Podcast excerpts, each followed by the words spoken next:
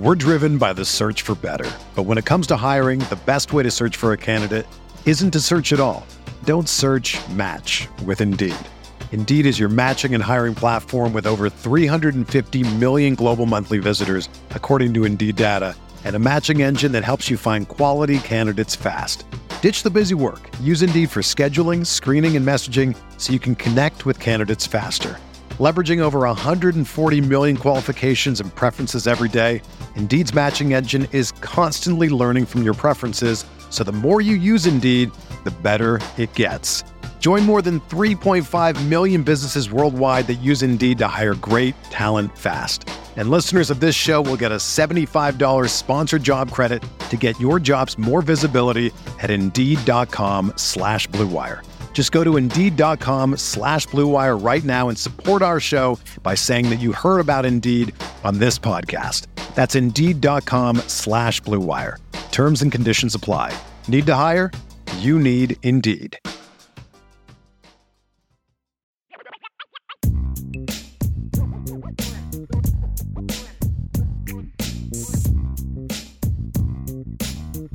Vince, are you ready for rapid fire? I'm always ready for rapid fire, baby. Let's go. Woo! Do it. Do it. So, which of these duos are you most confident in? This is a complicated question. I don't know where you came up with this. I had to read it like three times just to make right. sure I understood what was happening. All right. So you've got the combination Jordan Botelho and Junior Tuihalamaka in for Isaiah Foskey now. Mitchell Evans and Holden Staes, the two tight ends for Michael Mayer, or Andrew Kristofic and Billy Schrauth replacing the two guards, Jarrett Patterson and Josh Lugg. So which of those three duos are you most confident in? So there's shakiness with all three of these duos, right? Mm-hmm. So like from a from strictly an athletic standpoint, right? It's it's Jordan Botelho and Junior Tuihalamaka. Like I feel like those two can make some crazy waves at Viper this year. Now replacing Isaiah Foskey is not going to be easy. He was a high round 2 pick for the Saints. You know, he was a stat stuffer. I mean, he did all of those things, right? But I, I think those guys are going to take pick up right where he left off replacing Michael Mayer, even in the aggregate with both of those guys, it's never going to happen. Like I, I just don't see it. Like Mitchell Evans is a good player, Holden Staes is a good player. They're not Michael Mayer, so And we're not including Eli Raridon because he's not healthy, right? and that's fair. That's, I, that's I why he's not in there. you can put anybody you want in that duo, and it does not matter. They're not going to equal, and I don't want them to equal what Michael Mayer did because that means that you have a very one-dimensional offense. I don't want that, right? So I don't. I'm not as confident in those two, and that's okay, right? When it comes to the guards, this is the interesting one because I Billy Schrauth's ceiling is very high. Mhm. Andrew Kristofic's floor is really high, in my opinion. I don't think his ceiling's very high, but I, I don't feel like he's going to make a bunch of mistakes. I think he's just going to be steady Eddie the whole way through. You could compare him to Josh Lugg, and I think that would be appropriate, right? I, I think that would be fairly appropriate in this particular conversation. In no reality am I going to say that a redshirt freshman Billy Schrauth is the same as a fifth year senior Jarrett Patterson. Like I can't True. I, I can't I can't go there. Now, maybe when Billy is a fifth year senior or fourth year senior or whatever, he surpasses Jarrett Patterson. But I I can't go there for this year. So I in this particular question, I'm more confident in the duo of Jordan and Junior. I'm with you. I'm I'm right because like you know, just to pick up where you left off there, in no world, even in the aggregate, is Mitchell Evans, Holden Staes. If you want to throw Raridon in there, if he's healthy, none of them are going to come close to the production that Michael Mayer had. You know, like all uh, all three, you know, all three or four, however many, none of them are going to add up to 67 catches and over 800 No. yards. I don't think. And we don't want them to. Like they don't need No. to be a tight end like based offense. Exactly. And I think, yeah, exactly. And that's with the quarterback that they have. We expect this to be a more downfield offense to begin with. Right. I- do I think that they can all do their jobs and be good tight ends? Yeah, but uh, I, I'm not confident that they're going to come close to that. And you make great points about, you know, like as good as Billy Schrauth is, are you really expecting him to be as good as a 50 year guy who, you right. know, just got drafted last year? And, and Kristofic, I think he's going to be solid as well. But Josh Lugg had been around for a little bit as well, you know, and had maybe a little bit of an underrated season. Just got signed, I saw after the weekend by your Bears, by the way. So I agree. Right. Like even even when you've got the program's all-time sack leader who and you're replacing 11 sacks, I think that those two guys, Botelho and Tuihalamaka, and then you know even throw Burnham in behind them as well. Like I think that that group is is really going to excel at that Viper defensive end. And we were talking about the disruption up front. That's that's a big part of where it's going to come from. I think is is what's going on over there. Yeah. You know, and especially especially when you've got some of those interior guys who you talked about who have upped their level of play as well. That's going to do nothing but help those edge guys. It's it's going to help everybody. It helps out the entire defense yep. when you get get more from that nose and that three technique as well in the middle there. So absolutely, absolutely. I, I they they could be electric, and yeah, and and somebody mentioned you got to add you add Burnham in there. I don't I could I can't remember if you mentioned him or not, but you had yeah, him as, a, as the third one. I think I thought you did. I mean, I, I think that that position could be dynamic. You know, I, I, I it's going to be you know, you talk about sack numbers and tackles for loss. I mean, I think a lot of that's going to come from that side for sure. We're driven by the search for better. But when it comes to hiring, the best way to search for a candidate isn't to search at all. Don't search match with Indeed. Indeed is your matching and hiring platform with over 350 million global monthly visitors, according to Indeed data, and a matching engine that helps you find quality candidates fast. Ditch the busy work. Use Indeed for scheduling, screening, and messaging so you can connect with candidates faster. Leveraging over 140 million qualifications and preferences every day, Indeed's matching engine is constantly learning from your preferences, so the more you use Indeed, the better it gets. Join more than 3.5 million businesses worldwide that use Indeed to hire great talent fast. And listeners of this show will get a $75 sponsored job credit to get your jobs more visibility at Indeed.com slash BlueWire. Just go to Indeed.com slash BlueWire right now and support our show by saying that you heard about Indeed on this podcast. That's Indeed.com slash BlueWire. Terms and conditions apply. Need to hire? You need Indeed. All right, I've got one comment from Marcus Freeman from after the blue gold game that we never really got to, and I've been kind of sitting on it because we've had so much other stuff going on with the transfer portal and and everything else, obviously, these last couple of weeks. So here's Marcus Freeman on whether or not he would change the format of the blue gold game. You know, uh, as far as the format of the blue gold game, you know, there's still an element of, of you know it's televised nationally. You know, every year you're going to do some things differently schematically. And there's a part of that where you want to do keep that in house. You want to keep that in house and, and not just show everything you're going to do. I want to see success on both sides of the ball. Um, but we we know that the jersey scrimmage is really for that. Jersey scrimmage is for game planning. Like that's that's put your best out on the field. Whereas the spring game is, I want to get everybody a chance to play. Um, not everybody gets a chance to play at Notre Dame Stadium or will ever get the opportunity um, to play in a meaningful game. And so it's a great opportunity to um, give the guys that you're counting on a chance to go out there and compete for a little bit, but also give the guys that, that might not ever step on that field in a meaningful game an opportunity to go out there and, and, and play in a, a real Notre Dame uniform in a, in a spring game. And so I wouldn't change. I like it.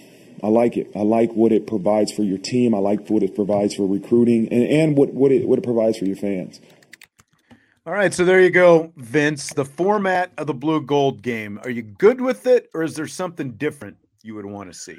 I mean, I, I, I agree with what he says. I think it's a great opportunity to get some walk-ons in, and and and you know because it doesn't matter. Like it matters to them. Like I would love to strap it up during a blue gold game and go out and play. 20 years ago, obviously. Well, I was like, going to say they they sell those fantasy camp things for yeah, you know, people who would love to do that, right? I don't have five grand to plop down on a week's worth of fantasy, but uh, uh but anyway, I, I, I do like it. I, I think it's fine. I don't need to see another practice. Now, I would love to be a fly on the wall to the jersey scrimmage. Absolutely, I want to see that. But at the same time, I just they're not gonna give us in the blue gold game the jersey scrimmage. That will never happen. And if anybody thinks it's going to happen, you know, they, they just need to understand that's never going to happen. So, what's the next best thing? Kind of a pseudo game where it's basically like we're in the parking lot picking teams and they go out and play. Yeah, I mean, it's really it's your culmination of spring. Whether or not anyone really gets anything out of it is irrelevant, is what he's saying, because everything yeah. that's going to be relevant happens a week before in that Jersey scrimmage. And like you said, I mean, right. that's what we would like to see. Like at the very least, you know, we're not going to talk about X's and O's and all that stuff. We're going to talk about player performances and, and right. unit performances and and stuff like that. You know, like that's what you know, whether there's a camera there or not, which there's never going to be for that Jersey scrimmage. Yeah. That's what we would like to see. So we have more to base, you know, our our opinions on. But what happens? You get a vanilla blue gold game, and everyone yep. bases their opinions on that anyway, because right. that's what everyone wants to see. But I, I completely agree with all you know everything that he's saying. It's like you're not going to change it because it's going to be on TV. Everyone's going to see it. There's there's always going to be some certain strategy that's going to be left out. So I just I mean, the, the only the only thing that that that you could do is make it ones versus ones, twos versus twos. So at least you have you know the right. same level of guys going up against each other, and then you make your substitutions later on. That's really the only potential change. But because of the fact of all you know all the other things, all the other factors that he talked about, he's not going to change it. I guess I don't blame him. Yeah, I mean, in the one versus one, yes, you're going to get more competition, and I and I get all that, but that's pretty much what they've been doing all spring. It's fun to mix it up for the guys. Like they don't want to yeah. keep hitting the same guys that they've been something hitting all spring. Like yeah. it's something different, and they got some buy-in. You know, picking the teams and like it's fun. Like it's that you know, it's when you go and have a three-on-three basketball tournament at football practice. You know what I mean? It's like th- this is fun so I, I have no problem with it. And and uh, at the end of the day, it's the last practice. You got out of there without any injuries. Yep. Check for in you know for good. It's all that matters, right? Right. Yep. Seriously. Fill in the blank. It's blank that NBC's first Big Ten Saturday night primetime game is going to be Penn State versus West Virginia on September 2nd. I should have looked up what the other options were for uh, the Big Ten night game or whatever that was going to be. Not a lot. Not I'm guessing lot. there's not a lot. Yeah, exactly. That first I, weekend. That's what I figured. So this is probably the best that they're able to find for that particular uh, slot. Okay, I mean, it's not the rich rod, you know, West Virginia that you know is is lighting up the scoreboard or anything like that. But there's a lot of people that want to see what this Penn State offense is going to be able to do. And I think that's why people are going to tune in to this game because people think Penn State's going to be really, really good. Preseason top 10 team. They think the offense yep. is going to be solid. Like that's why people are going to tune in, myself included, to see if Penn State's the real deal. Now, you're not going to be able to tell necessarily because they're playing West Virginia, but let's see what they can do offensively. Yeah, exactly. And this is going to be, this is, the official week one, September 2nd, because remember, Notre Dame is playing week zero this year in that game in Ireland. So this will be the bookend or, you know, the back end of the NBC doubleheader that day because you'll have Notre Dame and Tennessee yep. State on TV earlier Woo! that day. So you get Notre Dame, Tennessee State, and then you get Penn State, West Virginia. And remember, all the best games typically are still going to go to the big noon kickoff. Like this is about, you know, even though though it's it's uh and uh and and you know an, an interconference matchup, Penn State, West Virginia. This is about the level I think of of what you're going to see in a lot of these NBC Saturday night games throughout the season. So, so does that mean it's not going to be on Peacock? Because I figured that was the game that was headed to Peacock. Which one is that? the Tennessee State game. Well, we don't know that. We don't know that right. for sure. I'm just saying I'm right. Yeah, obviously I'm assuming that there will actually be an NBC doubleheader that day. but I mean, it would be might smart. be a big assumption. I don't know. It would be smart if NBC did that though to lead into their first primetime type. You know what I mean? You would not think their, they would. Not their first primetime game, but their first Big Ten primetime game, right? I That's- mean, yeah, exactly. You would think that they would Yeah. want Notre Dame on, even Yes. if it's a stinker of a game earlier in the Right. afternoon, since this will be their first opportunity to put a double header. right. You know, two college games on on the same day. How can you not? They're going to get a lot. Yeah. How can you not parlay the eyeballs that you're going to get from the Notre Dame game to that night game? I mean, be silly not to, but it's NBC, so it'll probably be on Peacock. Speaking of football, Paul Burmeister, who is the Notre Dame football radio play-by-play announcer, uh, he's worked for NBC Sports for several years now. He called the USFL game on NBC yesterday. Scale of one to ten. How big is the difference between Burmeister and the current Notre Dame NBC play-by-play announcer, Jac Collinsworth? 7,256. like it's not even close. It was, look, say what you want to about Burmeister or whatever. I think he does a really good job. He was obviously in TV before he was in radio, but I think he mm-hmm. does a good, I think he does a good job on the radio side as well. Way better than the guy that was in the booth before him, uh, in the radio booth before him. Who was that, by the way? Who was the radio guy Don before. Bur- Thank you. John He Crick was came after Tony Roberts. terrible, especially taking over for Tony Roberts. Mhm. Criqui never knew the numbers, the name. Like it was awful. Yeah. Burmeister is a professional and he Yes. sounds professional. He clearly does his homework. He, you know, references talking to the guys before the game. And this is a USFL game where nobody knows who anybody is. And and he has backstories on guys and he all like he put a leash on whoever his color guy was and just brought him along. And he was setting him up and he was doing all the things that a good play-by-play guy does. And it was it was music to my ears. Yeah, I mean, was. it, it, it was like it's like the difference between Vin Scully and like some single A announcer who's still trying to work his way up the ladder because yeah, that's ex- Yep. you know, basically the experience. Not, not quite. You know, maybe there's a little bit more disparity in experience there when you're talking about Vin Scully, but I was I was really impressed. Like I've heard Burmeister on the radio before, and sometimes when you see some of those highlights and stuff like that they put out, you get some of his calls you know, super, you know, like like Right. matched up with you know with the video and stuff like that. And like he sounds like a broadcast professional, like the kind that you would want representing a national brand on a national TV broadcast network. And that is like if I was, and again, this is. uh, I don't want it to seem like I'm like taking shots at Jac Collinsworth or whatever, but the guy is just inexperienced.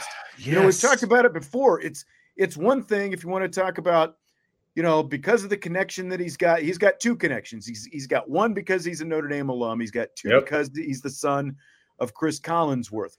You know, it's it's one thing if you have those connections and you're good enough to do the job, then then it's not a big deal. But he obviously is not good enough to do the job on the stage that he is doing it on. Paul Burmeister is, and I can't, for the love of me, figure out like why when you've got a guy who's already connected, you know, both to Notre Dame and to NBC, why he's not the guy in that seat. Seriously. And he's filled in a few different times too. Like it's been right there in front of him. Like the, here it is. He can do it, you know? Yeah. And I I was thinking about this the other day when you're like, "Hey, turn on the USFL game." And you know, Jac Collinsworth, yes, he's got the name recognition, but I think people forget that his dad's a color guy. Jac's trying to be a play-by-play guy. Mhm. Those are Big two difference. completely different things. Like I feel like Jac could be a pretty decent color guy. He's been around the game, probably understands the game. He could probably be a pretty decent color guy if you stuck him with a professional play-by-play guy, right? His dad's not a play-by-play guy.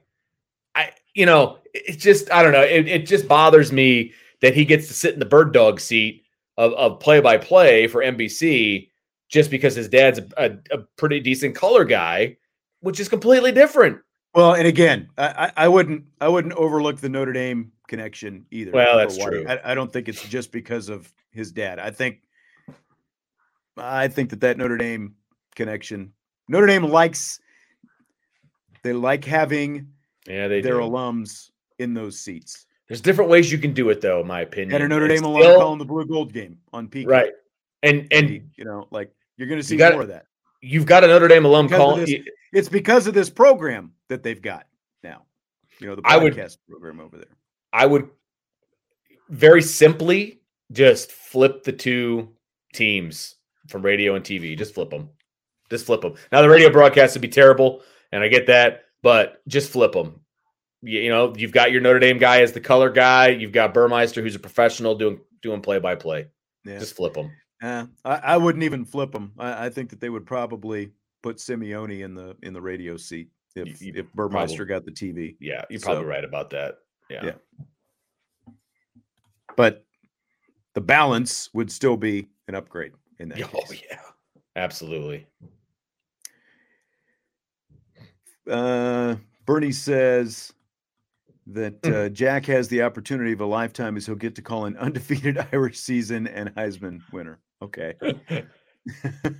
Bernie is the most optimistic person I've ever met. I know. Like, I mean, man, See, I agree with this right here. Decaf 18, Sean Stiers for radio. Sign him up. well, I don't think that's going to happen either because It's I don't- probably not, but that doesn't matter. from the right place. Yeah, well, you know. No, I really think that that matters with this since they've you know started up this broadcast program here in recent years. I, I think that that matters a lot, and I think that It does. That that plays into a lot of this stuff as well. We'll just we'll just send in a couple of our high school games and uh they can there you go. like, hey, this is a lot better than what you got.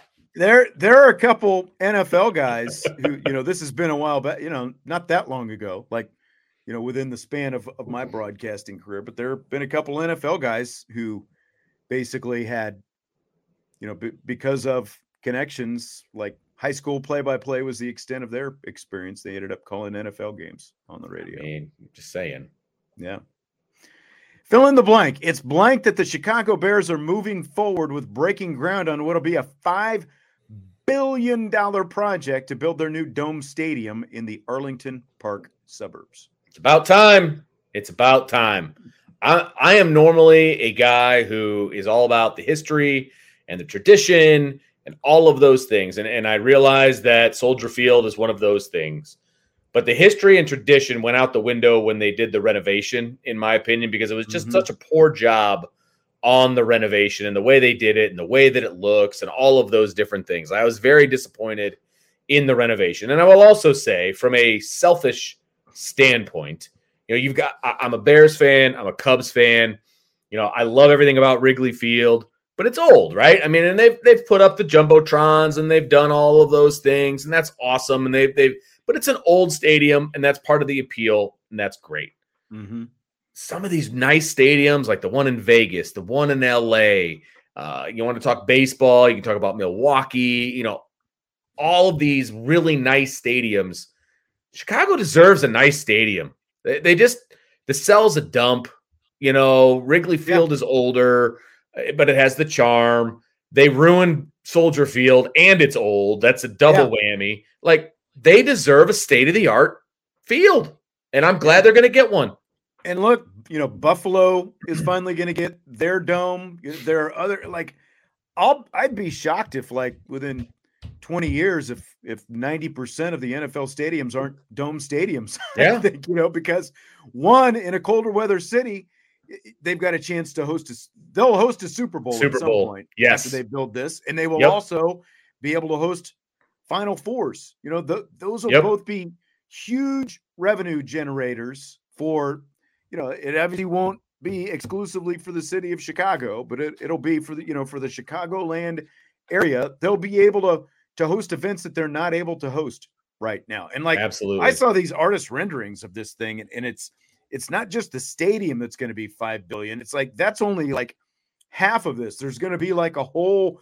I think they're calling it the Arlington Parks Village or something like that out and around. There's going to be all kinds of stuff around it. It sounds like it's going to be really nice, and it's you know, like you said, look what Chicago has had in terms of facilities forever. Like the United Center is yeah. the newest thing that they've got, you know. And that was in the mid 90s. Yeah. Yeah. That was in the mid So, 90s. I think it's So, a great opportunity for him. I know a lot of people Yeah. are, you know, kind of, you know, pushing and pulling again. You know, the city of Chicago obviously wants to keep it because of the tax revenue and all that different kind of stuff. But I think it's going to be really good for, you know, the the entire Chicagoland when it's all said and done. Absolutely. I, I'm excited. Like I and you know Notre Dame's gonna play a game in there, so we'll be able to go, we'll be able to check it Nothing out. Either. It'll just take us I- a little bit longer to get there. That's okay. You know, that's okay. You gotta go north to the suburbs. All right, fine. We'll do it. Mm-hmm.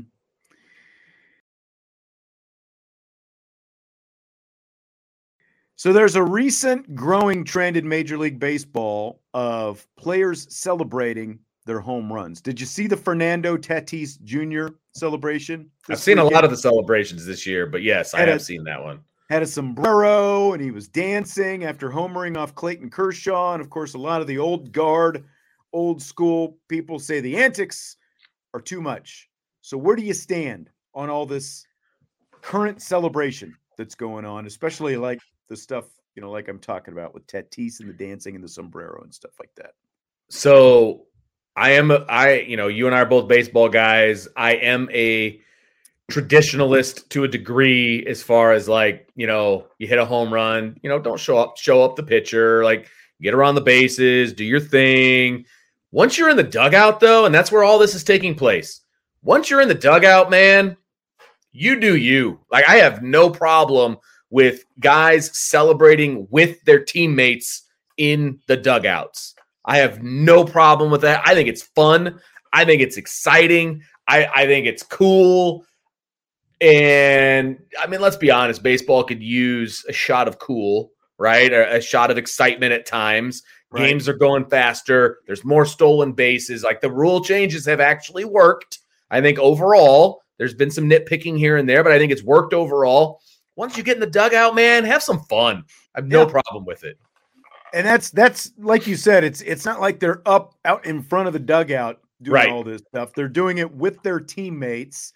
And you know, if a pitcher, I realized that 30 years ago, like you didn't even have to do a dance for a pitcher to take exception. You know, like there were pitchers like in Right. the 80s, you know, and before, you know, 80s and and you know, back into the you know, really old school, like 70s, 60s, whatever, who like if he gave up a home run, he was going to drill the next pitcher Right, or the next right. batter the fastball just because, you know, because he was ticked off, you know.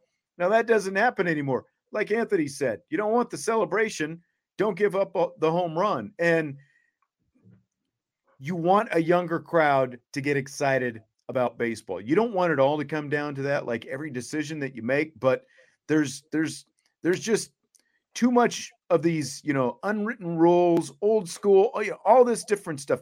Have some fun. You're playing a kids game. You should be able to have some fun Yep. playing a kids game. Again, as long as you're not throwing it in the opponent's face, you're doing it with your teammates, you're having fun with it, which is what most of these things are. I've got no problem with it at all. Yeah, I mean they're already in the dugout. They usually put on whatever the paraphernalia is once Yeah. they're down in the dugout, and then they go across the dugout with their teammates. Okay, I awesome. That's you know I I'd be all about like the team coming out and meeting the guy at home plate like we always do at the high school level. You know what I mean? Like I don't know. I, I have no problem with celebrating a home run as long as it's not like in your face as he's walk Right. running around the bases, like pointing at the, the pitcher, you know, being a jerk. Like, but like the okay, the I think Jesse is the one that uh retweeted. We're talking about Twitter, right? Jesse, I think, retweeted. Uh, there was a uh, one of the baseball players. I can't remember with a team or whatever. He stopped at third base and like made some sort of a gesture after he hit a home run, like to the crowd, and you know did like a salute or something like that. And the next time he got up, he got drilled. Yeah, you get drilled for that, and I have no problem with that. You do the crime, you do the time. Like I, that's totally fine by me. Yeah. If he does whatever in the dugout, peace be with you. Yeah. Do when it you're on the bases, that's where Correct. you got to kind of watch your stuff. you right. know? Yeah. Exactly. By the way, um, Cardinals coming back to Wrigley tonight. There's all this stuff going on with Oh. Willson Contreras. Yeah, there is. And, uh, you know, they're talking about moving him to the outfield. Now, they're not going to move him to the outfield. But my question How should fans greet Willson Contreras when he comes to the plate for the first time tonight? I saw a tweet about this today. The guy said, PSA, Cubs fans at Wrigley tonight. When Willson comes to the plate, do nothing. Act like he's a rookie you've never heard of. That's the true troll job. Pass it on. No. First of all, I'm not number one, I'm not trolling him. Okay. he was a very important part of what the Cubs did with their success, go, winning the World Series in 2016 and being successful. It is not his fault that the Cubs would not sign him to a longer term deal. He went for the money with, and it happened to be St. Louis. Okay, fine. I get it. Did I was I happy he went to St. Louis? No. If I'm in, if I'm at Wrigley Field and he comes up to the plate, I'm standing up and I'm giving him a standing ovation because do what the Dodgers I, did to Cody Bellinger. Give him the yes. standing O, and then hope the, the pitch on the screen, and it's a strike. right, right.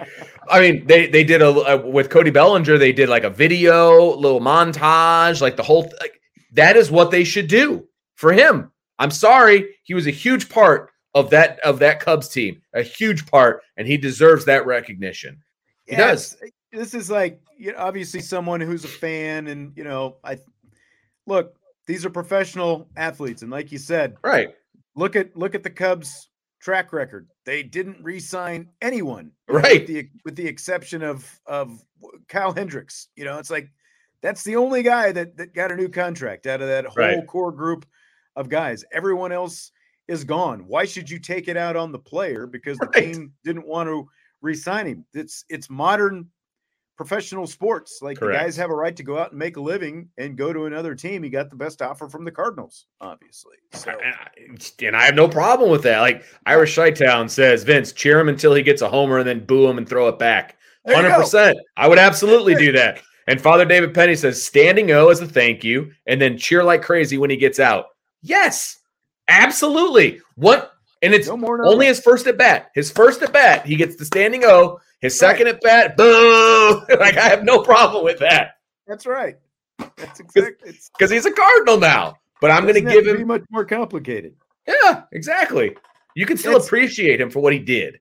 You know, and it's like I remember when Jason Heyward, you know, signed with the Cubs after that year that he had in St. Louis. There were a lot of Cardinals fans who were ticked off about that as well. It's like, well, you know, one, he wasn't in St. Louis that long. It's right rivals and all that stuff, I guess you've got sort of that faction who thinks that sure you know the players owe him something. And whatever. it's not like it used to be. You know what I mean? When a guy was with the same team, well, that's the thing. Career, just, like like these rivalries.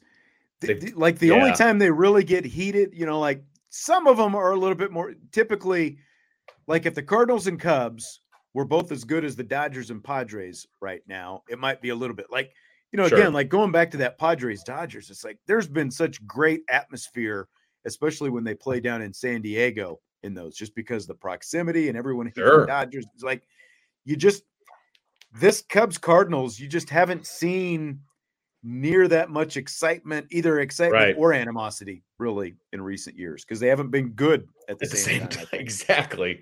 Exactly. Yeah. So yeah, I look, I hate the Cardinals. I and I hate the White Sox, and I will boo them and I will cheer against them. And but it's it's like my hatred has kind of shifted from hating specific players to just hating the uniform and whoever's in it. You know what I mean? Like yeah. Yadier Molina is gone. Like, you know, some of the guys that were there forever, they're gone. Like I I just hate the Cardinals. You know? Yeah, uh, Dekoff 18 says all those guys are washed up except Rizzo and Schwarber. And it's funny because going into the weekend, I was thinking, like, where's Kris Bryant? You know, because like he was obviously with the Giants for, and it's like, where's, and, and, then I flipped on because I got the MLB package and he's with the Rockies playing. Yep. And literally, like, I turned on the game when he was at the plate and he got, you know, he like dumped a single against the Mets in the game. It's like, oh, Kris Bryant playing for yeah. the Rockies but you never hear about it because of where he, he plays for the Rockies. I mean, yeah. that's yeah, yep.